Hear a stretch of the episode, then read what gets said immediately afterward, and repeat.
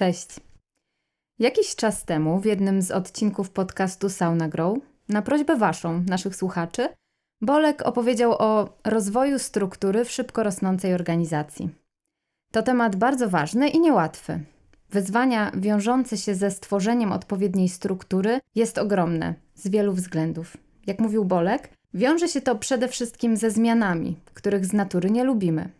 To również przywiązanie emocjonalne do ludzi, do otoczenia, atmosfery, po prostu do tego, jak jest, bo przecież jest dobrze.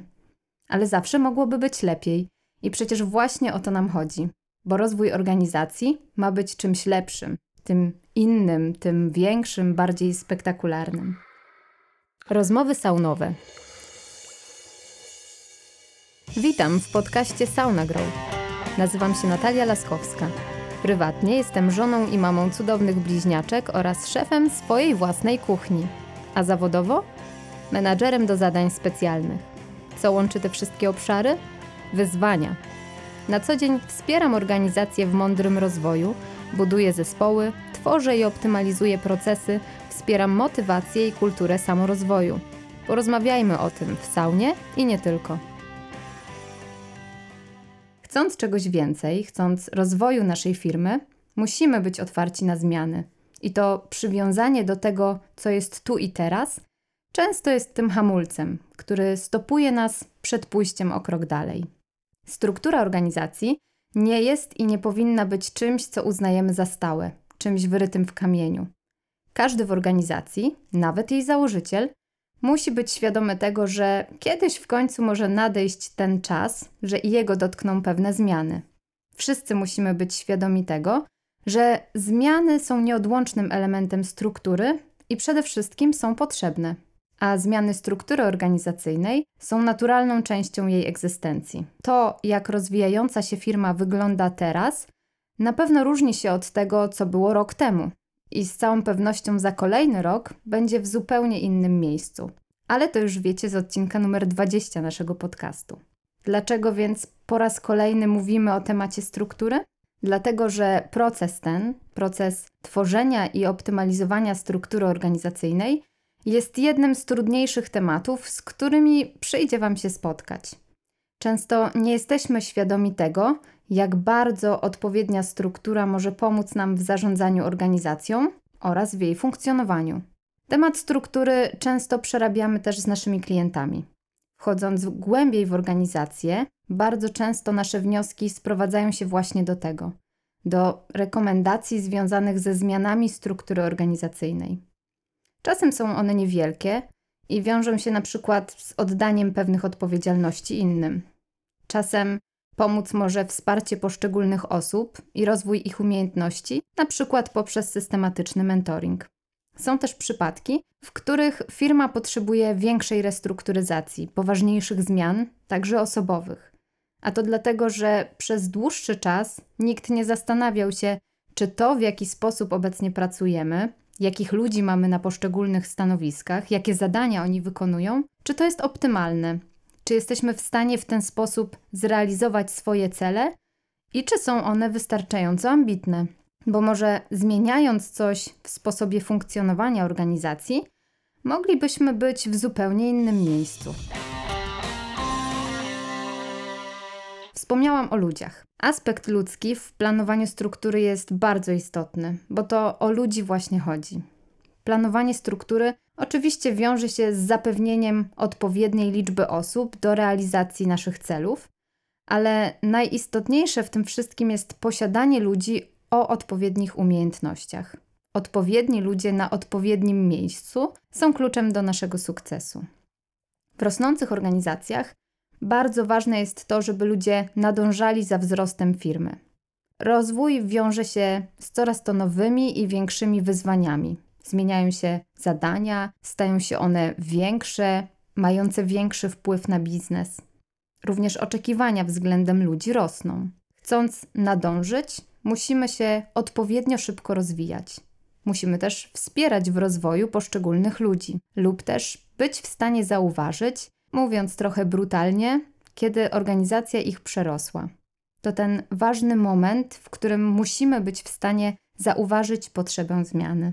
Ja zawsze podkreślam, że najważniejsi w biznesie są ludzie i naszym priorytetem, naszym, czyli menadżerów, jest to, żeby ich wspierać, rozwijać, dawać możliwości, stawiać przed nimi nowe szanse. A żeby robić to dobrze, menadżerowie muszą mieć na to czas. A żeby mieć na to czas, uwzględniając też różne inne zadania, które ma do wykonania menadżer, taka osoba nie może mieć zbyt wielu osób w swoim zespole. Może słyszeliście zagadnienie optymalnej wielkości zespołu. Chyba nawet wspominaliśmy o tym z Bolkiem w jednej z naszych podcastowych rozmów. No więc mówi się, że ta optymalna wielkość zespołu to 5 do 9 osób. Powiedziałam mówi się, ale z doświadczenia wiem, że faktycznie tak jest.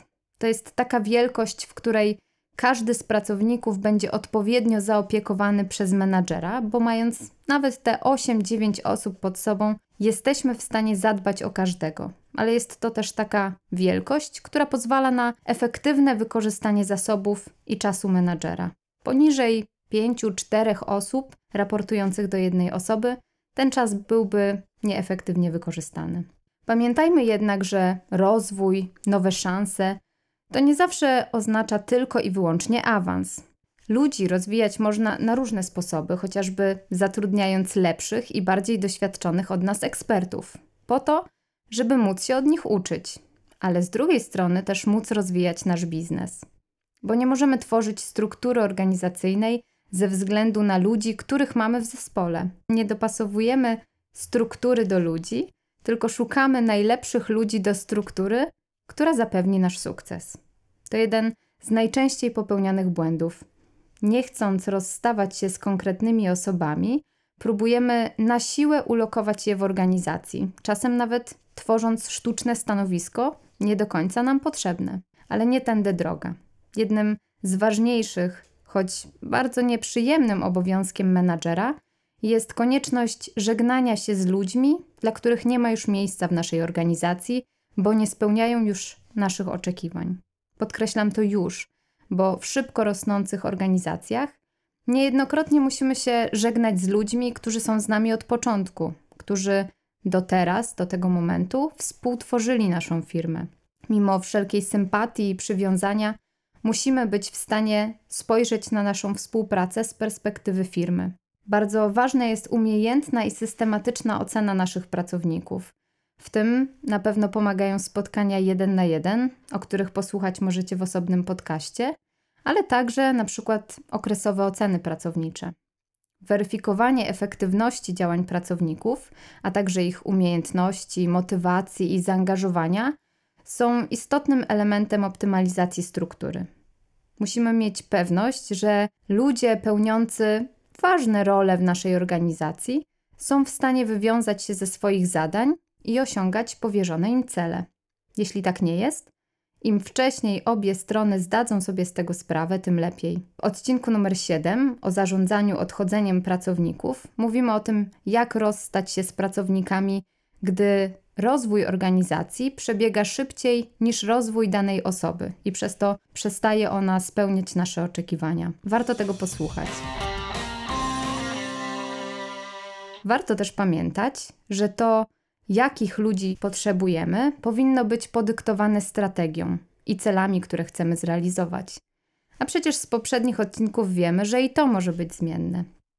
Tak dla przypomnienia, idąc po kolei, jako organizacja musimy posiadać jasno zdefiniowaną wizję i misję. Na tej podstawie jesteśmy w stanie wyznaczyć strategię, którą następnie rozbijamy na określone w czasie cele do zrealizowania. I mając te cele, musimy zastanowić się, czy jesteśmy w stanie je osiągnąć. A jeśli nie, to czego lub kogo potrzebujemy, żeby je jednak zrealizować. I tutaj dochodzimy do tematu ról i odpowiedzialności, bo to istotna część struktury organizacyjnej. Niejednokrotnie na zadane przeze mnie pytanie, czym ta osoba się zajmuje i jaka jest jej rola, słyszę odpowiedź nie wiem. To oczywiście zła odpowiedź, szczególnie jeśli pada z ust osób na równoległym stanowisku, a jeszcze gorzej, jak mówią to osoby z niższych szczebli. Nie wspomnę już o menadżerach, którzy nie do końca wiedzą, czym zajmują się osoby raportujące do nich, bo to już by było całkowite przegięcie. Choć zdarza się i tak, że ludzie nie rozumieją nawet własnej roli. Wtedy już naprawdę nie ma wątpliwości, że ze strukturą organizacyjną jest coś nie tak. Ale nie tylko ze strukturą. Również komunikacja widać, że szwankuje. Ludzie nie są poinformowani o podstawach, które determinują funkcjonowanie efektywnego zespołu. O tym to może innym razem. Wróćmy do ról i odpowiedzialności, bo struktura bez tego po prostu nie istnieje. I choć o rolę jest łatwiej, bo jednak każdy posiada określone stanowisko, to wiedza na temat tego, czym dana osoba się zajmuje i za co odpowiada, nie zawsze jest odpowiednio rozpowszechniona. A przecież te informacje są niezbędne do normalnego funkcjonowania, nie mówiąc już nawet o efektywności. Bo jak można na przykład odpowiednio zrekrutować kogoś na stanowisko, które nie wiemy na czym polega? Jak możemy wymagać efektywnych działań i realizacji celów, jeśli nasze oczekiwania nie są odpowiednio zdefiniowane? Skąd czerpać wiedzę i wsparcie, jeśli nie wiemy, kto w czym mógłby nam pomóc? No i skąd możesz wiedzieć, czy masz odpowiednią osobę na odpowiednim miejscu, jeśli nie znasz celu posiadania tej roli? Od czego zacząć rozważania na temat ról i odpowiedzialności? Spójrz na dane stanowisko i zastanów się, jaki problem ma ono rozwiązać, do czego zostało stworzone. Każde rozważania na temat struktury warto rozpocząć od spojrzenia na to, co jest i zastanowienia się, jak obecne role wpłynęły na organizację, a szczególnie na jej problemy i potrzeby. Co się zmieniło, a co wciąż spędza nam sens powiek, jakie cele chcemy zrealizować i czy obserwując obecny stan rzeczy, wierzymy w sukces, który chcemy osiągnąć. Oczywiście wyzwania i potrzeby zmieniają się, dlatego ważne jest, żeby systematycznie przyglądać się swojej strukturze i zadawać sobie nawet te same pytania. Bo struktura w rosnącej organizacji też powinna się zmieniać.